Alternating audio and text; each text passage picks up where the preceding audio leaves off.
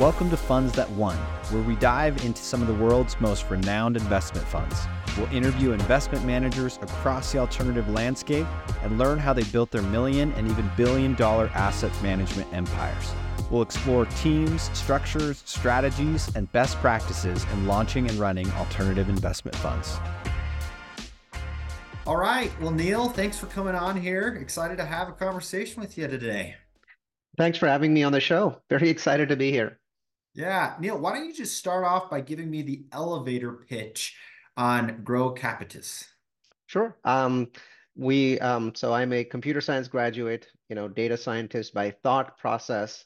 Uh, run a technology company. Um, you know, had a um, a terrific exit and got into real estate basically for tax savings because my my taxes I live in California were too high.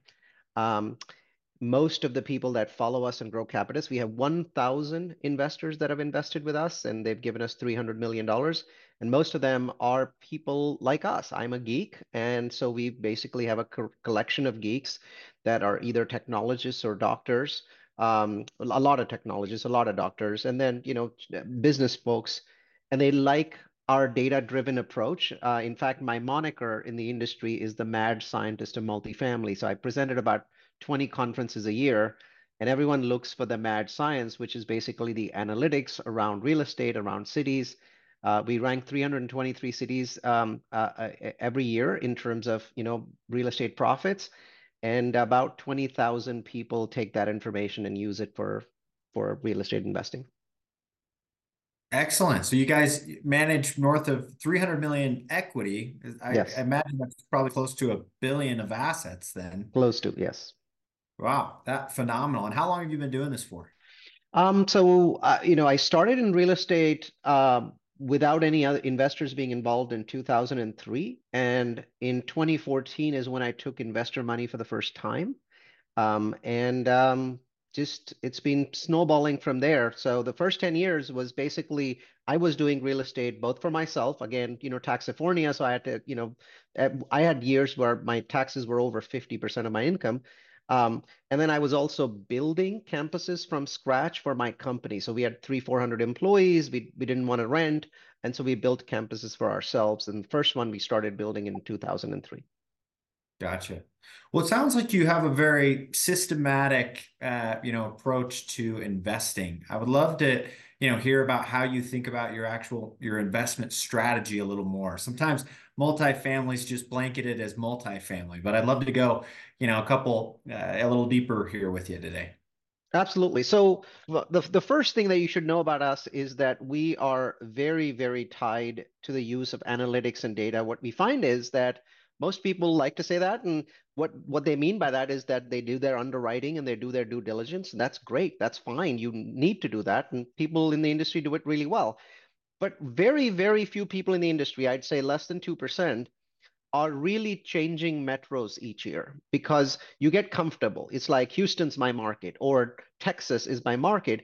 And then you basically just keep doubling down on that and your every property you're buying is in that particular market. Maybe you add another market there just for diversification, but you're mostly in that market because you say I'm an expert in this market. Well, that I find to be a problem because you can't really say that you're data driven when you are staying in one market. I think Texas is an incredible market. In fact, I would probably rank it number one. If I wanted to stick with one market, I'd probably rank it number one in the US.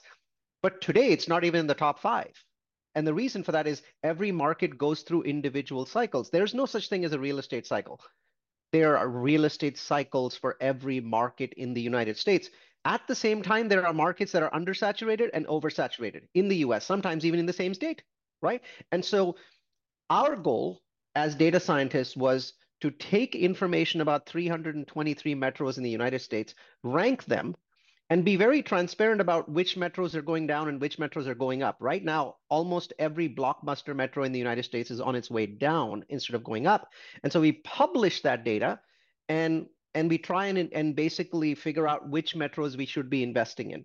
So our thesis has changed over time as we've learned more. We've gone from you know wanting to invest in the most blockbuster metros in the U.S., the Phoenixes and the Austins, to the metros that are basically two levels below them because now we're we're focused on what metros are on the rise. So today we won't invest in Nashville, even though Nashville is a great metro. In lots of people are investing there, making money, simply because we feel that that metro has peaked at this point in time, and so the next three to five years, its growth will be anemic because it's had such amazing growth.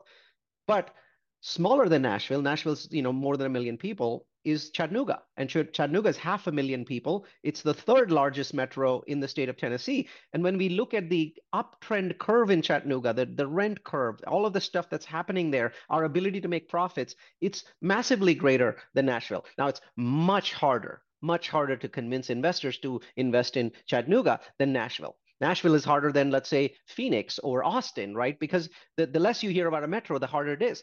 So we take on that. We, we take on that onus of trying to convince our investors that a metro like Chattanooga, that you don't even know where it is, is actually better than a, a much more talked about metro like Phoenix or San Francisco Bay Area or or Austin. And the people that follow us, you know, follow throughout the year as we publish content. We we do six presentations in a year that have data and content about what's happening. And that's the process that we follow. We also publish it on the web. We don't just publish on our website. We don't just do it for our database. There's a website called Udemy, U-D-E-M-Y.com, udemy.com. It's a very popular website, hundreds of millions of uh, users. And there we publish a course. It's called udemy.com slash real focus, one word, real focus. And you'll notice that if you go to that page, you'll notice that there's 12,000 very geeky, data-driven investors taking our um, data science course, right? So we've got, we published a data science course. It's very specific. It talks about what are the specific things that you need to look in a metro, what's, what's good, what's bad, how do you know if a metro is peaked? All of that stuff is in a data science course. And right now there's 12,000 people taking that course. Fantastic. Okay, and so because I know that you're very, uh, you know, numbers driven on your uh, investment side from deploying capital, but I also know that you've you've you've got the science down of communicating with your LPs, uh, you know, systemically. So I'd love to talk about you know transfer over and talk about how you think about both sides of that ball there. Sure, I think that um, it's good to be good at something. I think it's equally important to be able to transmit that information to your investors. And what what I find is that a lot of people that are good at doing something are really not good at transmitting that information either to investors or to prospective investors. So one of the things that we did very early on is we said, hey, we want to communicate with our investors a lot and we want to have a very professional level of communication. And we realized that we really couldn't afford to do that with people here in the US. So what I did was I built a team in the Philippines and that team right now has 18 full-time employees, uh, including a director. What I realized was that, that I also it would be it would become a lot of work if we had one or two or three of these people. So we we needed to scale up our business to the point where they were their own business unit. You know they've got their own recruiters their own directors their own managers. They hire and fire and train and bring people to manila and do all of that stuff on their own. I just want to be an organization that receives services I don't want to be involved in their day-to-day running, but I want every single department to have people in the US and people in the Philippines working together. So we basically embedded them in departments. We don't we never use them on a part-time basis. They're all full-time employees. They all work Pacific Standard Time. And by embedding those people, we were able to create a methodology of reporting to our investors that we think is superior to anybody else right? So whether it's email drip campaigns, the number of times that we do monthly updates, the specific nature of those updates, the depth of the updates, right? Um, videos that I record and then I just throw it in some Slack channel and somebody does all of the necessary work with it and that goes into an update. Videos from property managers, videos from our full-time asset manager. There's just a lot that goes into it that gives investors that feeling, hey, these people know what they're doing and they're very friendly to investors and they want to report to them in detail. So very detailed webinars are built sometimes with 80 or 90 slides at least twice a year to report to our investors on our projects. Gotcha. So talk to me, I, I want to go a layer deeper here. So you you've got basically a CRM that you're running uh, mm -hmm. that's communicating with your LPs in different at different stages of kind of their conversion process, if you will, of becoming a limited partner into your into your investments.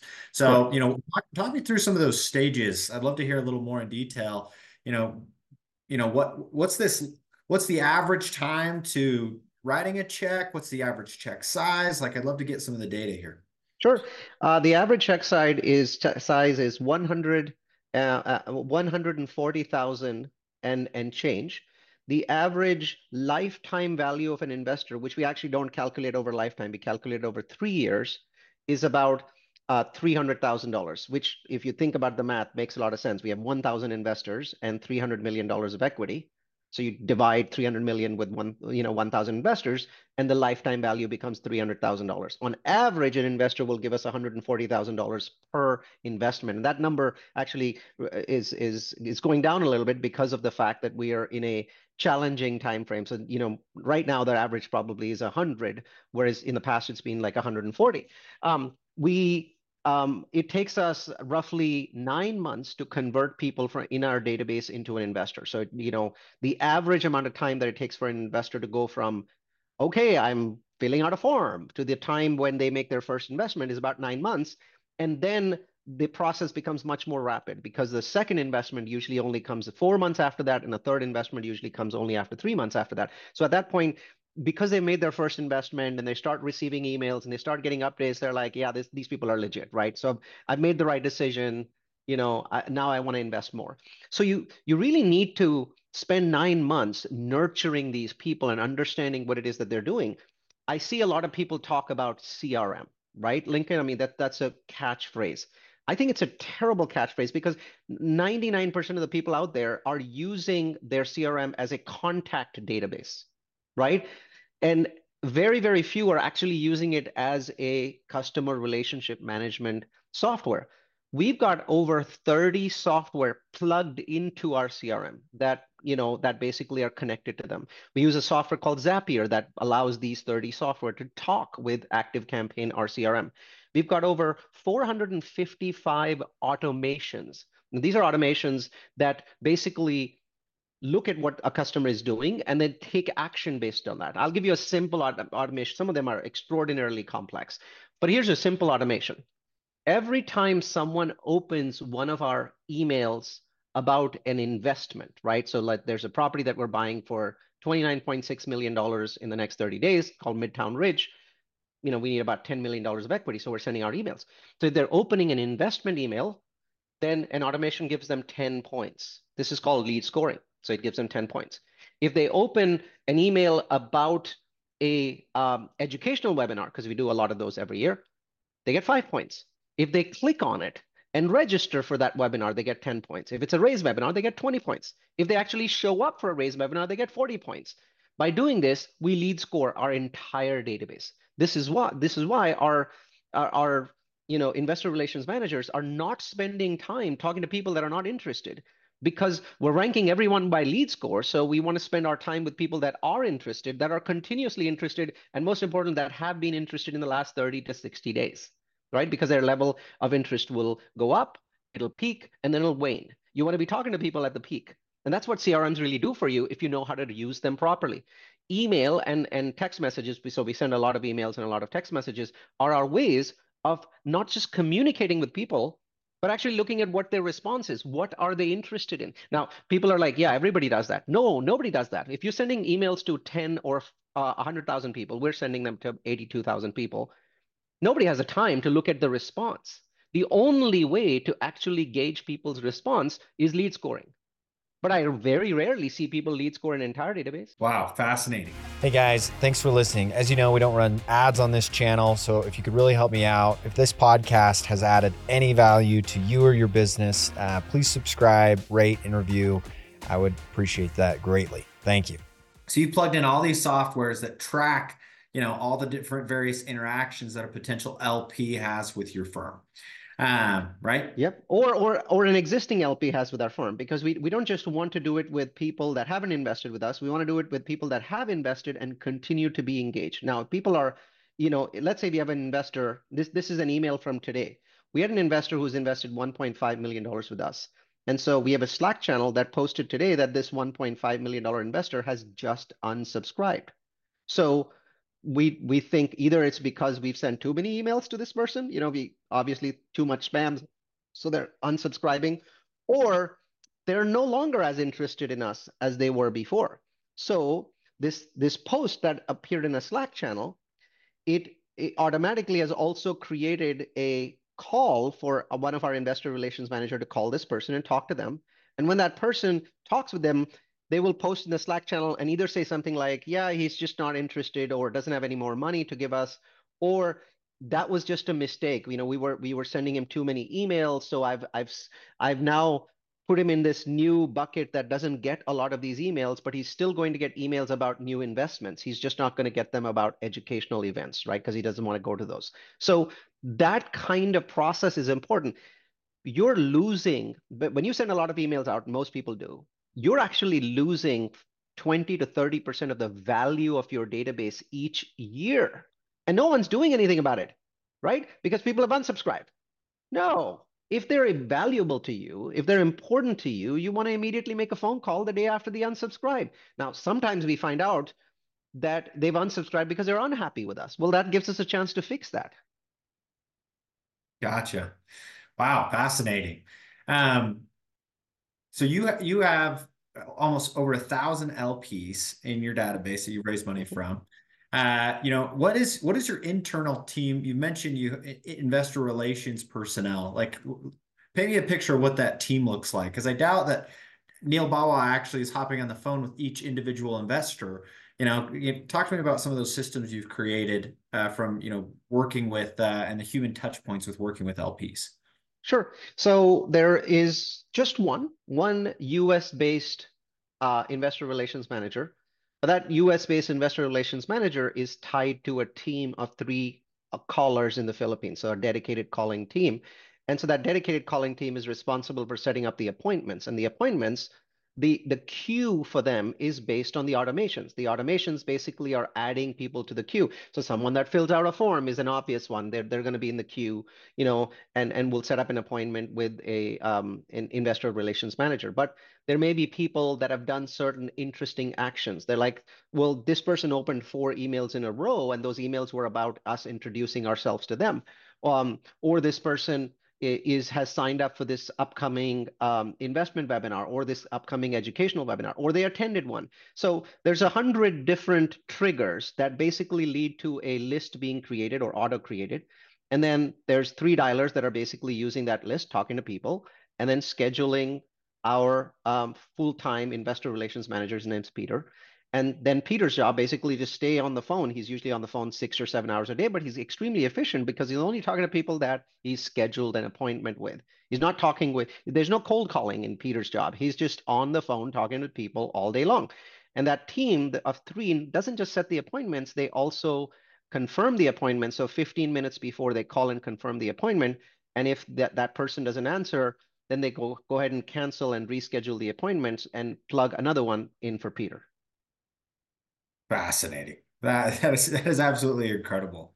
So I'd love to, you know, take a step back here and talk a little bit about kind of your the product sets that you're push, you know, pushing these investors to. So do you have any structured uh, funds? Do you primarily just do syndicated asset, single asset transactions, or what is your what are kind of your Rolodex of uh, you know offerings look like? So to get to three hundred million dollars, you need a lot of diversity in your product mix. That is, you know, you, you can't just keep giving them one the same product one after the other because once they buy or they buy two times, they're not going to come back. So you need diversity. So we have multiple different kinds of diversity. One, the first kind of diversity that we have is in the product type. So our standard product is multifamily value add, but we also have multifamily new construction, we have built to rent new construction. So, you know, multifamily new constructions like apartments, right? We're building 240 apartments in one part of Phoenix. We're building 320 apartments in a different part. So that's one kind of product. Then we also have built to rent, which basically is that we're building townhomes for people that don't want to live in apartments, right? So they they instead of a class A apartment, they want to pay $200 a month more and go live in a townhome, right? So now you have three product types. But that's not enough. You still have to give people other things. So every once in a while, we'll do a storage project with people that we respect. They're in charge, not us, but we'll partner with them and we learn. We'll do an industrial project. We'll do a student housing project. So consider this the supplementary part of our portfolio that fills in and gives people a buffet, even though we don't have the time to be student housing, industrial, or self-storage experts. So we partner with people on the supplementary portion of the portfolio. The rest of it we do ourselves. We have an in-house team to build townhomes. We have an in-house team to build apartments. We have an in-house team, obviously, to buy and, and do value add apartments. So you've got the primary offering and then the supplementary offering. So that's one kind of diversification. The second kind of diversification is you need to give people both, you know, the ability to invest into a single project. You need to give them the ability to invest into a fund. And then you also need to give them the ability to do other interesting things. So um, single project is straightforward, right? So, you know, hey, Midtown Ridge, 183 units in Tennessee. That's that's my pitch later today. I have a thousand people signed up, by the way. Um, so so I'll be I'll be telling them, hey, you can just sign up for you know hundred thousand dollar minimum, you know, two hundred k if you want a higher pref in this project. Or as it happens, Midtown Ridge is the last and final property in the GroCapitus Value Add Sunbelt Fund, and so it's the third property. So we've already bought two properties. We already own two properties. So now you can basically invest into the fund rather than investing into the property. And now you have triple diversification, three different states, Tennessee, Georgia, Florida, right? So you've got that option.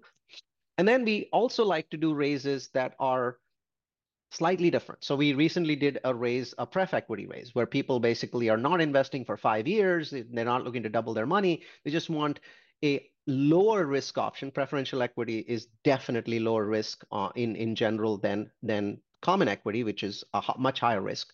Um, so now they're going in for pref equity and they're basically getting 13 to 14% a year, probably for two years, probably not for five, but these are the investors that are focused on the short term. So you noticed many different classes, many different sets of diversification, and that allows you to basically reach out to a much bigger portion of the portfolio.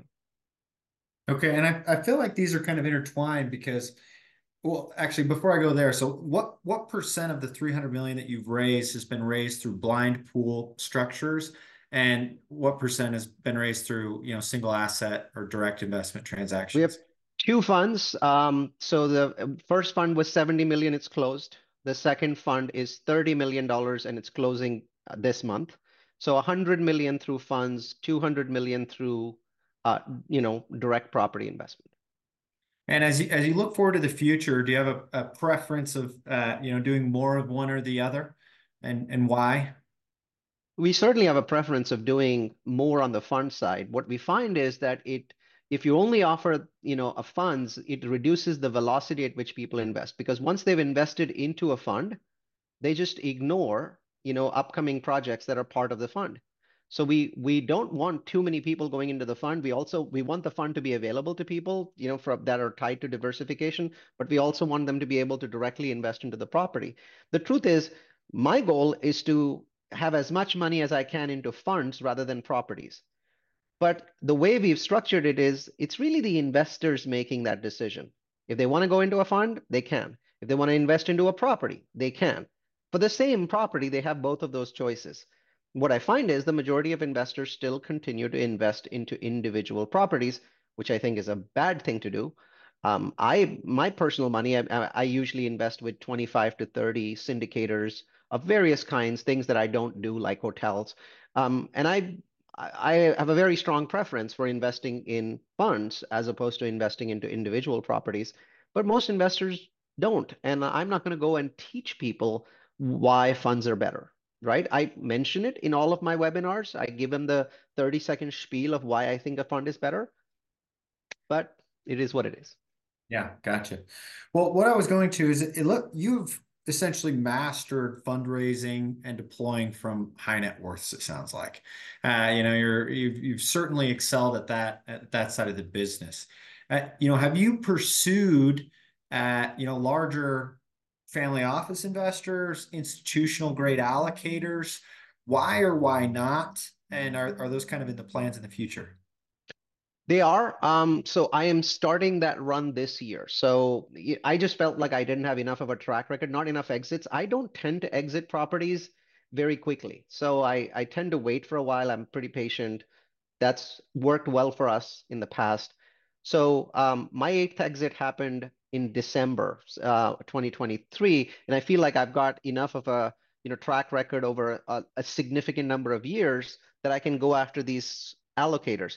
I'll never really go away from the individual investors. You know, the, these allocators are not easy to work with. Uh, they require different pref structures and all kinds of, you know, different things. In many cases, um, they simply don't want to be in a project where there's other investors, other, other LP investors. They want to be single check writers. And so some projects work well for that and some don't.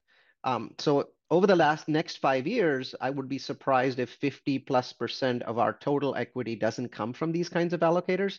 Um, but at the moment, it's very small. It's very small, but we're starting that process. Excellent. Well, and so where are you sourcing then, you know, this massive hopper of LPs? Uh, you know, how are you getting, you know, in touch with so many high net worth uh, investors to get into your ecosystem? Um, lots of different ways. So I, you know, appear on 100 podcasts a year, right? So that's one source. Um, yeah.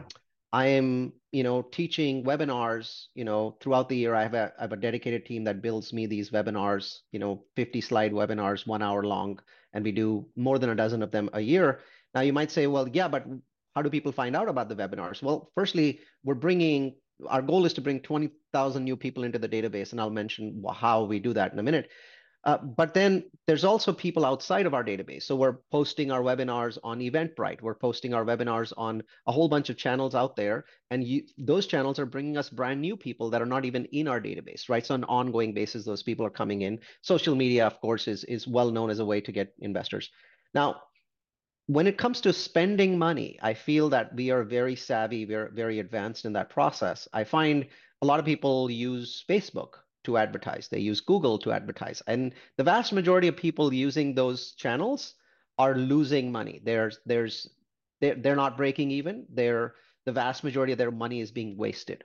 And the reason for that is they're not obsessed like we are. I, we have a, a almost unhealthy obsession with tracking every single dollar that we are spending on Google or Facebook. We found Facebook to be more efficient than Google, but still it's extremely inefficient. It when we started doing this, it was costing us $20,000 to acquire an investor from, from Facebook. Now it costs us about $6,000. And the reason that that's changed is we realized that we had to scale to the point where we would give Facebook the audience. It wouldn't be Facebook giving us the audience. Because the problem is when Facebook gives you an audience, 80 or 90% of your clicks are non accredited. We only deal with accredited investors. And so basically eight or nine of those people that are coming out of 10 that are coming to a landing page and looking at our projects can't give us money because they're not accredited. Or even if they are accredited, they have very little money. So we, we realized that we had to create custom audiences. So in a year, we spend about $50,000 just creating audiences of accredited and high net worth investors. How we do that is a trade secret, so I won't mention it on this webinar, all I can tell you is that process is fantastic because we only show Facebook ads to audiences we upload on Facebook. As a, as a result, on average, we spend $9 per incoming lead. 100% of those leads are accredited. 100% of that the time, well, 80% of the time, we know their net worth and their average net worth is 4.3 million. Okay, so sorry, a lot to break down there. So you are spending six thousand dollars, so five percent if your average check is one twenty, about five percent customer acquisition cost. No, market. because our lifetime uh, custom, our lifetime is three hundred thousand, right? So we're spending six grand once, but we're getting three hundred thousand over three years. So I can't look at the one twenty because that's just one project. I'm looking at I made three hundred k in equity for an investor that's you know six thousand dollars in Facebook cost. Gotcha. So a two percent customer acquisition cost, right? Interesting. And and how are you? Um, are you just are you fronting that money out of? Uh, are you reimbursing yourself for that cost out of? Uh, like a, a reimbursement clause out of the management fee, out of an acquisition fee, or are you just fronting that out of the, you know, parent company? We haven't done that because it is very difficult to do um, on a practical basis, I think this is a conversation that's that's pretty common. Marketing teams want it reimbursed from the project. It's actually Yeah. very difficult to do and to do ethically and to do legally. Legally, maybe a little bit easier, but to do it ethically is harder. So no, we we we basically uh, have allocated roughly 20% of all incoming fees to this process. Gotcha. So you don't you don't do any separate fees. It's just it's included in your your your traditional fee base. Cool. Correct. Well, okay, Neal. Thanks for letting me get in the weeds there a little bit. I mean, truly incredible the empire you've built. Uh, I want to take take a step back, a little macro here. The, the name of this podcast is called Funds That Won, right? So we're we're identifying investment managers that are you know winning at the fund management, asset management, investment management game. So you know to answer the question, what what do you think makes a fund win? I think you start with the end goal in mind. I find that too many folks are so focused on, you know, my upcoming, you know, acquisition check, right? That's my check, you know, um, and and I I need to just be doing whatever I need for that first check or that second check. I understand that when you're starting out, that approach is useful, but I but I want you to consider this if you're starting a new business, right, you would be willing to put money into it. And I know that there's people, fund managers that start out that have no money at all. I'm not talking about those folks, unfortunately. I'm talking about the people that do have some money. People invest money. They seem to invest in their education. There's people buying $50,000 courses, these, you know, these uh, get rich quick sort of, you know, real estate courses. My question is why, for every dollar that you're investing in your education, if you're investing 50 grand there, you should also be investing 50 grand into your CRM, into your marketing. And I do not see enough people making that investment. I was successful because from the very beginning, so first, you know, I had money. So I'm going to brag a little bit here. Apologies. I invested $250,000 into my business. I didn't say, well, I'm, I'm going to just basically invest my time and make it up on acquisition fees, right? I said, I'm going to invest $250,000 and my first goal will be to return this $250,000 to myself. And I set a goal of returning that money to myself in a year. It actually took longer. It took 18 months for me to give that money back. So I was my limited partner in my company. I'm not talking about a project, right? I opened a company. I called it GroCapitus. And I said, I'm going to have an LP and his name is going to be Neal Bawa. And Neal Bawa is going to get his money back in 18 months. And of course, then Neal Bawa is going to get a return on that money. I invested $250,000. You can invest 25, right? But the point is that 99% of the fund managers out there that are looking to be successful, that are looking for these secrets, never go and actually make an investment into the business itself. Their investment is their time. And while that's fine if you have no money, if you do have money, I still don't find 90% of them making an investment into the business. Why? A business needs investment. Most successful funds were started by people that invested both time and money, and they had the balls to invest money, not just time. I love it. I love it. I'm going to let you, uh, you know, pontificate a little more on that by asking the question, uh, you know, what, what, what advice do you have to other fund managers that aren't as far along as you? I think um, be obsessed. I think you've got to be obsessed.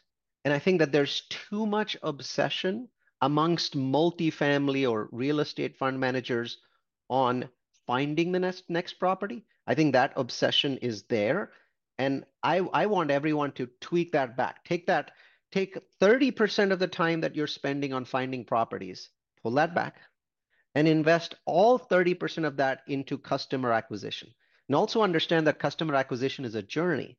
If you're only able to raise $200,000 on a property today, well, you will be able to raise 400,000 six months from now and 800,000 12 months from now, and then 1.6 million two years from now. It, it builds and it builds at a, at a pretty high rate of growth. It's not really a 10 or 20% rate of growth. You're going to easily build at more than 100% rate of growth each year. And 100% rate of growth on you know raising a quarter million doesn't sound like much because next year it's half a million. But then it's a million, then two, then four, then eight million. And so those numbers build up, and you need to basically be prepared to make that investment of time, not just today, but also in the future, right? And I, I want you to consider paying yourself last. I think one of the, the other things is incoming acquisition fees come in, and there's this temptation to basically say, hey, I did the hard work. Now I received my acquisition fee, and this is going to run my, my household. I think the answer is 50% of it or less should go into running your household. The rest should go into creating a bigger business. Once again, all incoming acquisition fees need to be split up, right? What portion goes into your your um, your household, right? And that percentage will be different for everyone because your expenses are different. And what percentage goes into your company? I can give you my formula, and my formula is straightforward. Um, I invest 100% of incoming acquisition fees and asset management into my business. 100%.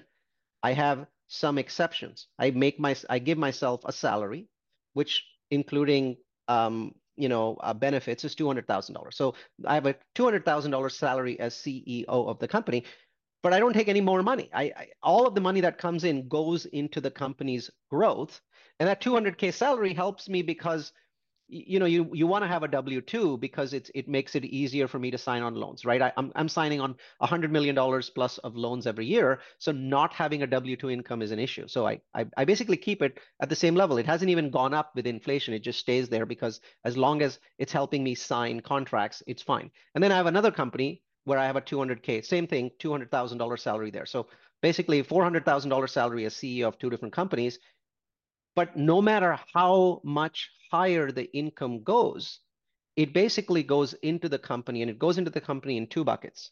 Number one, growth of the company. We're hiring more people, we're building more infrastructure, we're we're spending more money on marketing. You know, we know that 9 out of 10 marketing initiatives will fail. So if we double the marketing initiatives, well, now instead of one success, we'll have two, right? So we're willing to do that. The second piece is we're always growing a bank of money that the company only uses for new acquisitions. So instead of buying a $20 million building and having, um, you know, let's call it $200,000 in hard money, we want to buy a $30 million building and have $300,000 in hard money. And we want to be able to invest in two buildings at the same time. So once, you know, we're just starting on one and we're almost to the to the end in one, that gives us velocity. So now that's $600,000. So the company always needs to have $600,000 that has nothing to do with investing. It's just the money you need to have in the bank. And that number, that $600,000 goes up every year because you want to do more projects. What about development projects? I have uh, two development projects going on right now. One's in Florida, one's in Idaho Falls. And I've already invested $2 million each in both of those because what I don't like doing is bringing investors before zoning, permitting, entitlement because I'm, I'm putting the risk on them. So my company now takes the risk. It puts in the $2 million into each uh, project, brings it to shovel ready, and now instead of a 20% IRR on a five year project, we're now doing a 25% IRR on a four year project. So we've cut a year off. Well, the project wasn't any shorter, but the investors were in it for a year, you know, shorter. So I look like I'm a magician where I'm not. I mean, I, am just putting in my own money. And the company is receiving a return for that. So that $2 million has a return. We, we charge the company not not a huge return. It's basically 10% a year. So you put in the $2 million, make a 10% return um, when we are starting the project. So we're not marking up the land from 2 million to 4 million, but we're marking it up from 2 million to 2.2 million. So by doing those kinds of activities, we increase the velocity of our business, right? And once again, this is obviously a very spread out business. And a lot of people listening are like, yeah, but I'm just starting out what I'm describing is not numbers. I'm describing attitude. Attitude applies the exact same way to a $2 million investment that you make into a piece of land and a $20,000 investment that you make into your CRM or into ads or into, you know, other ways to, to build your database. Attitude remains the same. Scale changes. Hey guys, so if you want to learn more about investment funds, uh, how they work, how they're structured, if you want to become a fund manager, how I became a fund manager, visit our YouTube channel for more free value. The link is in the show notes. Thank you. Well, I love it. I love it. Well, look, we were we were talking outside of this podcast, and you had mentioned uh, your life mission, which I think this audience uh, would I think would be great for them to hear. So let's let's jump into that a little bit, if you would. Sure. When I started on real estate, I was just you know buying single family rentals, and and my my you know we still have 15 of them, and my wife won't give them up, even though we should sell them, and and you know and and take the profits and move them into a multifamily, but she doesn't want to do that. So I liked single family. I liked that kind of tenant. And I noticed that when I went into apartments and started buying, you know, thousand units here, a thousand units there, the quality of the tenant was not the same. So, the, you know, the, the overall quality, the amount of money that they had in the bank, how often they would go into delinquency or eviction, not the same. The single family audience, you know, just mathematically was was higher quality. And so I was like, hmm, this is an interesting audience, but when I'm in apartments, I really don't get to get go to them. And then somebody said, hey, no, but what if you build Class A apartments? Well, the Class A audience has more money. And I was like, that's interesting. But and but at the same time, I had this belief, and you know, I'm talking about 2014, so 10, 10 years ago. I had this belief that you've got to bring true value to something. And you might say buying a value added apartment and improving it is value. And I thought so but actually I was wrong. What we did was 10,000 Neal Bawas, 10,000 syndicators got together, bought 10% of all the apartments in the US, rehabbed them, and raised rents by two or $300. And when we did that, what we essentially did was we made huge amounts of money for our investors, good for us. But what we did was we basically just made apartments more and more expensive for the people that didn't have the ability to pay that extra $200, $300 delta. So in a way, we didn't make housing more affordable. We made it less affordable. So I was like, okay, so what should I do to fix this? Because I, this clearly is not a mission. This this clearly was is not having the positive effect that I wanted to have on this country. I'm I'm an immigrant. I want America to do well because I'm so thankful for for what it has given me. So I said, maybe I should increase the stock. When you buy a value add apartment, you're not creating new apartments. I should become a developer. So in 2016, I became a developer and started building apartments. And now, now I'm like, I'm going to really help solve this problem. And I did. I've added thousands of units of stock to America. But the catch was it did, wasn't as cool as I thought it was because I realized that all the people living in my Class A apartments are renters by choice, RBCs not renters by necessity. I wanted to help people who were renters by necessity. They had no choice. Well, the people that were living in my apartments, because it was Class A apartments with infinity pools and gyms and clubhouses, were basically a bunch of young yuppies, mostly in IT, that just liked the idea of living in these highly amenitized apartments. So then I was like, hmm, this isn't solving America's housing crisis. It's probably helping it because stock is increasing, but it's not really solving it. What could solve it. So I started talking with a lot of my tenants. And what I realized was everyone that lives in my apartment doesn't want to live there. None of them. They all believe that one day they will own a home. Now, until COVID hit 2020, the dream of live in an apartment, gather money, and then go out and build a single family home, that dream was real. It was actually achievable. Since COVID, home prices have increased by 40% and haven't dropped, even though interest rates doubled because of the lock-in effect. You know, people are locked in with interest rates at two or three percent, and so the dream of home ownership in America for first timers is lost. If you make 50, 60, 70, or 80,000, the dream is shattered. So what I realized was I needed to give them the next best thing, and it wasn't an apartment. The next best thing to owning a home is renting a home. Got it? If you don't own a home, you want to rent a home. And so I started building build to rent, which is not you're not building an apartment, right? So it's it's a it's a home that people are living in for rental, and they, these are custom built, right? From the very beginning, they're designed for rentals. Very quickly, I realized that I was going above that 60, 70, 80,000 dollar level if I was building single family for rent. So I switched very quickly to townhomes because with townhomes, I can build brand new townhomes granite countertops, steel appliances, nine foot ceilings, $1,800 in rent, which means that if your income is sixty-five to $70,000, you can live in that apart in that townhome for 1800 bucks and not be rent burden. because only a third of your income is going to rent. More any more than a third, America is losing its ability to spend money on everything else, on happiness, on vacations. You lose all of that when you're 40% of your income in rent. I wanted to be at 30%. So I did it. It worked. Those built to rent communities had almost no turnover, meaning nobody was leaving. People were just staying there. So not only had I come up with the perfect formula, but I'd found the perfect audience that every year could give me 5% rent increases and still not be rent burdened because if they were, they would leave like apartments. So, you know, 40 to 60% of people in my apartments leave. Only about 20% of the people in my build to rent townhome communities leave. I realized this should be my life mission. So I went back to my investors and I got them to give me $60 million of their money to create a company.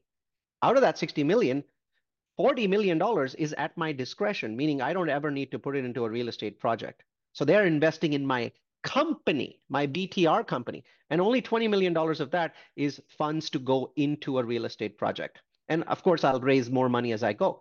And this new company is called Mission 10K, mission10k.com. And Mission 10K is building 10,000 townhomes for rent in smaller cities in the United States. I can't do it in large cities. I can't do it in any of the big blockbuster ones because my mission is that it's for people that make sixty, seventy thousand dollars a year, not for people that make a hundred grand, right? And those sixty, seventy thousand dollar middle Americans, the backbone of this country, they live in smaller cities. So I'm building these in places like Reno and Kansas City and Raleigh, North Carolina and Chattanooga, Tennessee. I can't build them in blockbuster places like Austin. So Mission 10K first identifies the cities where people have these mid-level income, 60, 70, 80K, and then identifies the cities where you can build townhomes where rents can be under 2000. Out of 323 metros in the US, there are only currently six that meet these requirements six where I can have a brand new townhome under $2,000 uh, in rent. And, and some of those six, the rents are as low as $1,700. And I'm talking about a three bedroom, nine foot ceiling, brand new property. And now I'm obsessed with building 10,000 townhomes there. That's my mission. That's fantastic. I love it. And how far are you onto this mission? How many have you built and deployed so far? So we've we've finished the first pilot community. It's fully deployed. It's 100% occupancy. We have a second in construction, and we have eight in the pipeline that we'll be releasing later this year. And um, I already have the equity for the first four, so I'll be looking for equity for the for four more of them. So that's a thousand units. That is this year's goal. Next year's goal is 2,000 units. I don't have money for that. Have to figure out how to get it. Excellent. Five-year well, goal for 10,000 units. Love it. Neal, this has been an awesome conversation. As we wrap up here, you know, just a couple of rapid fire questions that I like to ask everyone. Uh, you know, what any any sort of habits you have that you feel like have contributed to your success in your life? Miracle morning. Get up at five in the morning right? First thing you want to do is exercise. You want to have some meditation time. You want to write down your goals for the day, your goals for the week. You know, again, if you don't know what the miracle morning is, check it out. I think it makes a huge difference to the way that I start my day, my week, my my, my month, and of course my year. So right now I'm I'm writing down my annual goals because we're doing this in January. Um, I think miracle morning is a very powerful exercise. I also like to do all of my research before seven o'clock in the morning. Excellent. Uh, on the flip side, any pet peeves you have in business, uh, things that just drive you crazy that people do? I think what I find is that there's a lot of, you know, we you can come to a three day class and learn how to buy a 200 unit property. Um, this is one area, and I'm I'm a I'm a huge fan of smaller government, huge fan.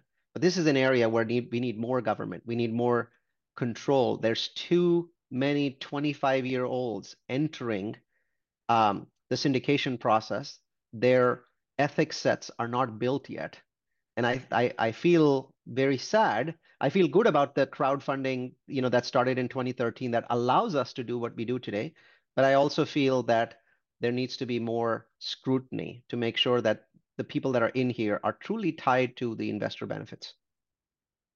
Interesting. So sorry, just to better understand that, you feel like there's a lot of people that are, uh, you know, like working loopholes into the system and doing things they necessarily shouldn't in the multifamily space, or? I'm not talking about shysters because I actually, to be honest, haven't come across a great deal of shysters. Where I've Yeah. come across people that I simply think are unprepared, right? So you may have the best interests of people in mind, but you're so woefully unprepared to go out and buy uh, a bunch of $30 million buildings that it often doesn't lead to good outcomes. Gotcha. Well, Neal, thank you so much for uh, being generous with your time today and coming on and, and sharing your journey with us. Really appreciate it. You're welcome. It's it was fun. All information shared are the sole thoughts and opinions of the author. Do not take any information as legal or financial advice. You should seek a certified accountant and a professional legal team before taking any further action. We are not selling or soliciting a security in any way, shape, or form. This content is for educational purposes only and is not to be construed as financial or legal advice. Clients of Fund Launch or Black Card Capital Partners may maintain positions in securities discussed on this podcast.